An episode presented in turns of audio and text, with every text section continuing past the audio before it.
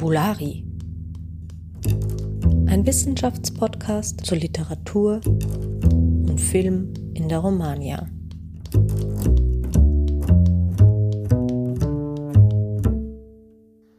Herzlich willkommen zu einer neuen Folge von Fabulari, dem Wiener Romanistik-Podcast. Mein Name ist Benjamin Loy und ich freue mich heute, Jenny Augustin bei uns äh, begrüßen zu dürfen. Jenny ist wissenschaftliche Mitarbeiterin am Institut für Romanistik der Heinrich-Heine-Universität Düsseldorf und forscht und lehrt dort im Bereich der spanisch- und französischsprachigen Literaturen. Schön, dass du da bist, Jenny.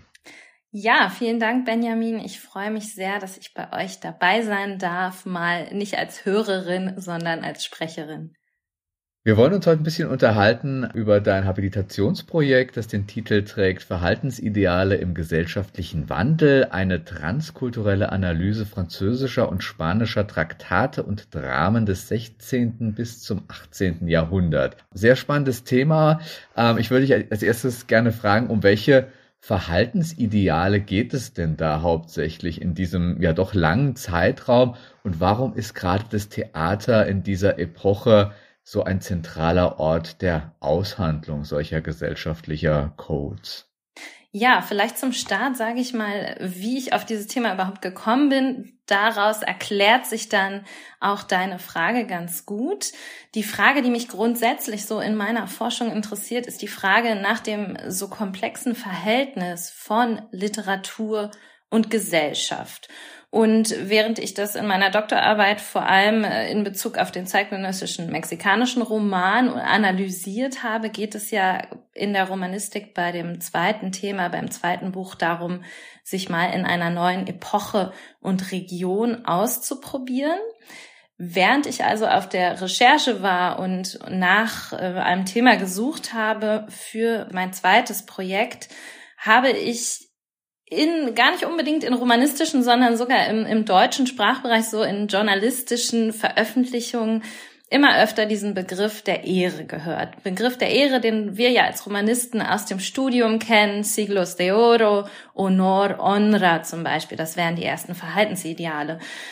Wenn man aber jetzt an das zeitgenössische Deutschland denkt und an diesen Begriff der Ehre, da denken wir zum Beispiel an den Ehrenmord. Oder wenn es um das Thema Eifersucht geht, denken wir an Feminizide.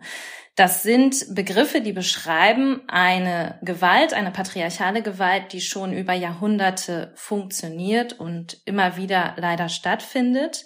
Zugleich aber, und das ist das, was mich so stutzig gemacht hat, sind diese Diskurse auch Diskurse, die wunderbar dazu dienen, wie ich finde, das eigene vom anderen abzugrenzen. Sprich zum Beispiel, wenn wir in Deutschland über Ehrenmorde reden, geht es um die anderen. Es geht um die vermeintlich schlecht integrierten Muslime oder es geht um die Latinos, die Feminizide begehen. Was nicht heißen will, dass es diese Fälle nicht gibt, natürlich. Ähm, was das wiederum bedeutet, das bedeutet, dass diese Begriffe auch ein wunderbares Feld sind, um das Miteinander der unterschiedlichen Kulturen zu untersuchen, die Reibungen also aber auch, aber auch das Neue, das entsteht. Wenn dann zum Beispiel 2018 das Wort Ehrenmann oder Ehrenfrau zum Jugendwort des Jahres in Deutschland gewählt wird, ne? also mal wieder ein positiver Begriff der Ehre, dann zeigt sich einfach, wenn sich unser Miteinander ändert, dann müssen sich auch die Begriffe ändern. Das ist jetzt keine Sache, die ich mir ausgedacht habe, sondern das haben diverse Theoretikerinnen und Theoretiker wie Hans Blumenberg, Reinhard Koselleck, äh, Norbert Elias, Niklas Luhmann schon analysiert, schon festgestellt. Aber wenn wir in diesen Kontext schauen, den ich analysieren möchte, Spanien, Frankreich des 16., 17. Jahrhunderts, da haben wir eine Zeit der gesellschaftlichen Umbrüche. Wir haben eine Zeit, in der Spanien seine Vormachtstellung verliert. Wir wissen ja, 1492 kam es zur Vertreibung der Juden. Noch 1609 wurden dann die konvertierten Muslime vertrieben. In Frankreich wiederum wurde die Fronde niedergeschlagen, also dieser Adelsaufstand. Es kommt zu einer Stärkung der Monarchie, die aber wiederum mit bürgerlichen Menschen zusammenarbeitet, die einen gesellschaftlichen Aufstieg wagen und, und vielleicht auch erreichen können.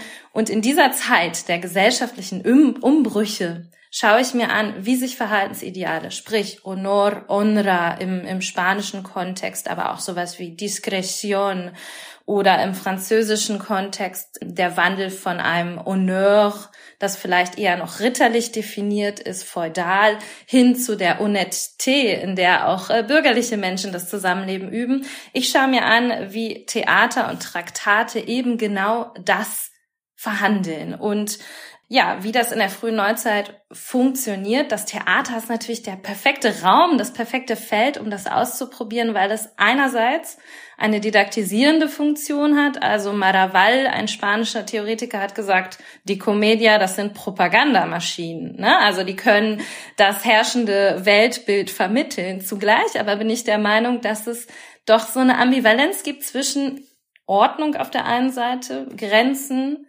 Rigidität, auf der anderen Seite aber auch die Transgression, das Überschreiten, das, das immer wieder neu ausprobieren. Die Figur zum Beispiel der Mujer vestida de hombre, also der Frau, die sich Männerkleidung anlegt, ist total beliebt in der Zeit, in der spanischen Comedia. Und genau das interessiert mich, diese Ambivalenz, dieses Spannungsverhältnis.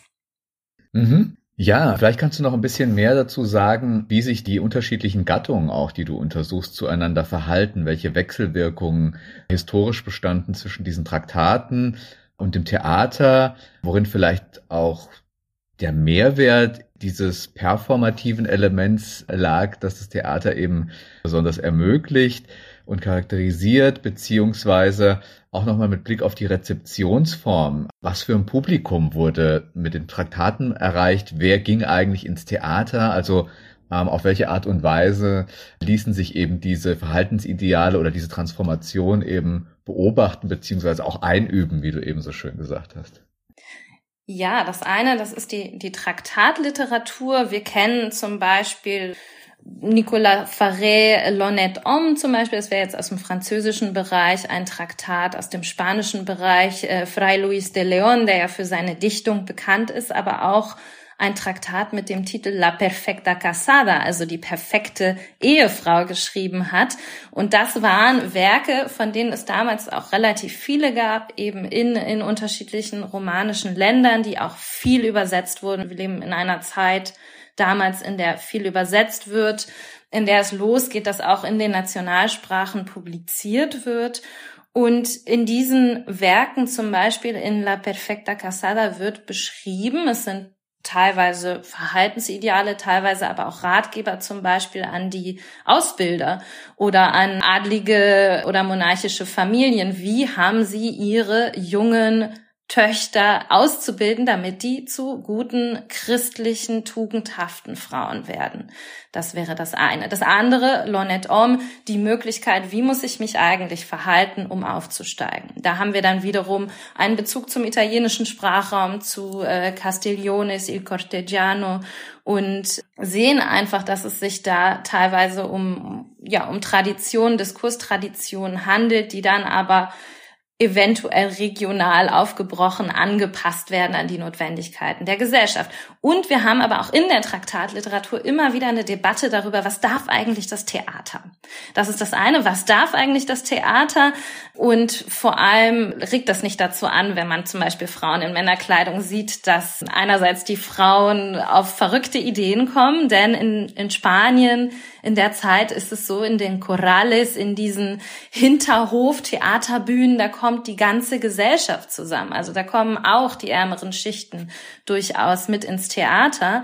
Ja, und dann aber zugleich möchte ich noch kurz erwähnen, dass sich auch die Traktate in ihrer dialogischen Form durchaus an das Theater anlehnen können und das Theater wiederum Aspekte aufgreift, die in der Zeit in Traktaten verhandelt werden. Also eigentlich ideal, diese beiden Gattungen mal zusammenzunehmen. Mhm.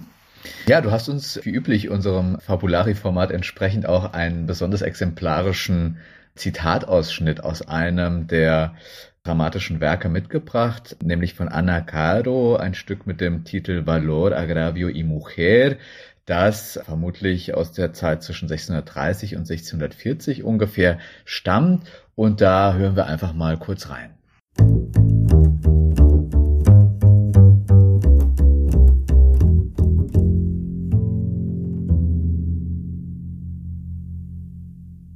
Ya es todo muy viejo allá. Solo en esto de poetas hay notable novedad, por innumerables tanto que aún quieren poetizar las mujeres y se atreven a hacer comedias ya. Válgame Dios, pues no fuera mejor coser e hilar, mujeres poetas.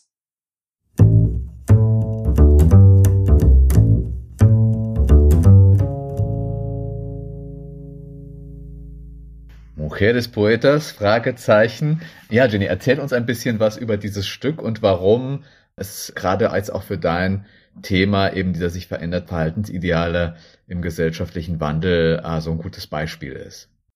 In diesem Zitat, was Sie gerade gehört haben und was ich gerade vorgelesen habe, unterhalten sich zwei Dienerfiguren in Madrid darüber, was es eigentlich so Neues gibt in Madrid. Dass Frauen, also hier werden keine expliziten Namen genannt, schreiben, das erregt Aufmerksamkeit, wie wir sehen an diesem Ausruf Valgame Dios. Das ist ein Kontrast nämlich zu den gesellschaftlichen Erwartungen. Ich habe es ja eben schon erwähnt, La Perfecta Casada, da geht es darum, dass die Frau eher im privaten Bereich bleibt, dass die Frau schweigt. Also das Stichwort Silencio ist ganz wichtig in der Zeit in den Traktaten. Und das Theater, der öffentliche Betrieb, die Comedias, das ist natürlich das genaue Gegenteil davon. Es ist eine Gattung, die ist in der Zeit des 17. Jahrhunderts vor allem männlich dominiert. Aber wir sehen auch zugleich eine metatheatrale Funktion in diesem Zitat, denn während das Publikum diese Zeilen hört und sieht, wissen sie ja, dass sie in einem Stück sitzen, das faktisch von einer Frau, Anna Caro Mayen, geschrieben wurde. Also dennoch gibt es immer wieder auch Frauen, die schreiben und Frauen, die Theater schreiben. Und das ist das Wichtige. Und das ist auch ein Ansatz, den ich in meinem Projekt gerne vertreten möchte, dass ich mich auch bemühe, weibliche Autorinnen mit einzubeziehen. Anna Caro Mayen konnte selber auch ihr Schreiben zum Beruf machen, wie die Herausgeberin Lola Luna betont. Die Sichtbarkeit und das, was überliefert worden ist von Dichterinnen, von Theatermacherinnen, ist aber sehr gering. Das geht in Spanien eigentlich erst wieder los Ende des 19., Anfang des 20. Jahrhunderts mit Manuel Serrano y Sanz, der eine sehr gute Bibliografie herausgibt, wo auch wieder Frauen genannt werden, wo teilweise auch Stücke ediert werden. Und zugleich denke ich aber auch, dass es ein Prozess ist, wo wir immer noch dran arbeiten müssen. Dieses Stück von Ana Caro Imayen wurde letztes Jahr 2023 in Madrid aufgeführt, relativ groß, viel Aufmerksamkeit. Zugleich gab es 2020 auch eine ganz interessante Ausstellung, die heutzutage noch digital zu sehen ist. Also es lohnt sich ein Blick rein. Tansabia como Valerosa, wissend und wertvoll. Die Frauen, das weibliche Schreiben im Siglo de Oro. Also auch die Politik, das Instituto Cervantes empfindet es als wichtig. Und da versuche ich mich mit einzuordnen, denn es gab ja eben nicht nur männliche Normen und Ideale, sondern eben auch die, die man Frauen zugesprochen hat. Mhm. Also auch Arbeit am Kanon definitiv. Durchaus äh, Arbeit am Kanon, genau zugleich, aber auch, würde ich sagen, spielen auch Werke, wo wir das Gefühl haben, okay, die haben wir schon 20 Mal gelesen. Ein Kollege meinte neulich zu mir, also zu Molière kann man eigentlich nichts Neues mehr machen. Das regt natürlich auch das Interesse an, dass man es dennoch mal versucht. Also die Figur des Don Juan zum Beispiel, die ist total wichtig, auch, äh, auch transkulturell zu betrachten. Wie wandert das eigentlich, dieser Stoff von Spanien, Italien, dann nach Frankreich und mhm. wie Bleiben wir vielleicht noch einen ja, Moment bei, klar. genau bei dem Aspekt, der interessiert mich nämlich sehr nochmal die Frage dieser Transkulturalität oder der transkulturellen Rezeption auch. Kannst du uns da nochmal, du warst jetzt gerade schon dabei, ein paar Beispiele nennen und vielleicht aber auch nochmal ganz genau sagen, äh, anhand eines Beispiels vielleicht, wie unterschiedliche Rezeptionen auch ausfallen. Denn es gibt ja doch durchaus, äh, gerade in dem betrachteten Zeitraum zwischen der iberischen und, und der französischen politischen wie sozialen Realität doch einige Unterschiede. Insofern ähm, wäre das vielleicht spannend, wenn man das nochmal so ein bisschen ersehen könnte an einem Beispiel, wo genau da die Gemeinsamkeiten oder die Rezeptionen irgendwie sich ähneln und wo es vielleicht dann ganz unterschiedliche Auslegungen gibt. Ja, durchaus. Ich glaube, da bietet sich dieses Thema Don Juan wunderbar an. Don Juan, das sagt uns erstmal allen was. Wir haben sofort dieses Bild vor Augen von dem Typus eines äh, Spanischen wahrscheinlich und ja, Frauen anziehenden, verführenden, fallen lassenden jungen Mannes, eines Adligen. Dieses Stück äh, verschriftlicht von Tirso de Molina im Burlador de Sevilla, circa 1619, wandert dann durch italienische Wandertruppen durch die Gegend, auch unter anderem natürlich nach Frankreich, wo man in der Zeit auch besonders begeistert ist vom spanischen Theater. Und wenn man sich das anschaut, also wenn man wirklich da bleibt und nicht den ganzen Rest Don Juan mit reinnimmt, sondern wenn wir uns anschauen, wie der Don Juan von einem Autor, der heißt Dorimont, der schrieb Le Festin de Pierre ou Le Fils Criminel, bevor Molière diesen Don Juan schreibt, Ende des 17. Jahrhunderts. Und wenn wir diese drei Stücke mal parallel lesen, dann fällt uns auf, wie sich die Figur des Don Juan verändert, wie sie nämlich angepasst wird den Notwendigkeiten, die die jeweilige Gesellschaft hat. Sprich zum Beispiel in Frankreich in der Zeit ist es natürlich total wichtig, über das Thema der Honnêteté zu sprechen oder darüber zu reden, wie es eigentlich um die Religion steht. Der Don Juan erhält religionskritische Passagen, die uns zum Glück überliefert sind, weil es eben auch diese unzensierte Ausgabe gibt, die überliefert ist, wo wir aber sehen, der Zensor hat sich vor allem an diesen religionskritischen Passagen dann abgearbeitet. Das tat weh in, in Frankreich. Das haben wir jetzt im äh, Burlador de Sevilla nicht. Dann haben wir aber zugleich, und das ist das, was ich so faszinierend finde, immer auch nicht nur die Anpassung an das, was in meinem Land notwendig ist, sondern eben auch immer die Abgrenzung von dem anderen. Und das sehen wir ganz schön am Don Juan, wenn wir uns den Aspekt des Kusses, also el beso, mal anschauen. Das habe ich gemacht. Im spanischen Stück, erstaunlicherweise, kommt der Kuss nur in seiner politischen Form vor, sprich der Kuss als Ehrerweisung dem König gegenüber. Ne? Wenn wir dann aber übergehen zu Dorimont und zu Molière, sehen wir, wie sich das immer mehr entwickelt zu einem sexualisierten Kuss. Also der Kuss hat diverse semantische Bedeutungen, die dann aber hingearbeitet werden, immer mehr zur Sexualisierung Sexualisierung und diese Figur des Don Juan zu einem wirklichen schmierigen, handkussgebenden Mann macht. Und das wiederum beeinflusst natürlich in der Zeit die Leyenda Negra, das Bild, was man von Spanien hat. So haben wir wiederum die Wechselwirkung, Gesellschaft, Literatur, die ich am Anfang erwähnt habe, hier ganz schön aufgezeigt mhm. und auch immer die Abgrenzung zu Spanien, zu den anderen. Sehr spannend. Von ausgehend vielleicht noch eine letzte Frage. Du sprichst die Leyenda Negra schon an. Damit kommen wir natürlich auch sozusagen in koloniale Kontexte nochmal mit hinein. Ist Lateinamerika auch Teil des Korpus, das du untersuchst? Und wenn ja, was lassen sich da vielleicht für Eigenheiten in der Theaterproduktion nochmal herausarbeiten, die gerade jetzt mit Blick auf dieses Spannungsverhältnis zwischen Mutterland und Kolonien vielleicht interessant sind? Ja, ich habe Lateinamerika und den kolonialen Kontext durchaus auch dazugenommen, als ich nämlich dabei war und gemerkt habe, Mensch, das eignet sich wunderbar. Das eignet sich wunderbar, um dieses Miteinander in den kolonialen Gesellschaften, das ja etwas anders ist, das aber zugleich in sehr enger Bindung zu Spanien steht, zu den literarischen Traditionen, auch wenn wir an eine Sor Juana Inés de la Cruz in äh, Nueva España, also im heutigen Mexiko, denken, die wunderbar zeigt, dass sie auch in der Lage ist, Emulatio-mäßig ähm, eine wunderbare Comedia zu schreiben, die inzwischen doch auch sehr bekannt ist.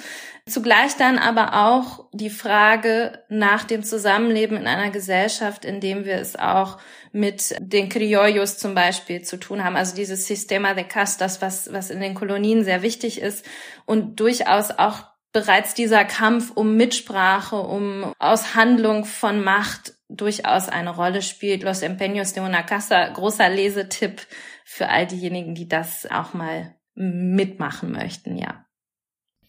Wunderbar. Dann danken wir dir ganz herzlich, dass du heute bei uns warst bei Fabulari und uns dieses spannende Projekt vorgestellt hast. Wir wünschen alles Gute natürlich für das Gelingen auch des Projektes und sind dann ganz gespannt, hoffentlich in nicht allzu ferner Zeit auch das Buch dazu lesen zu dürfen.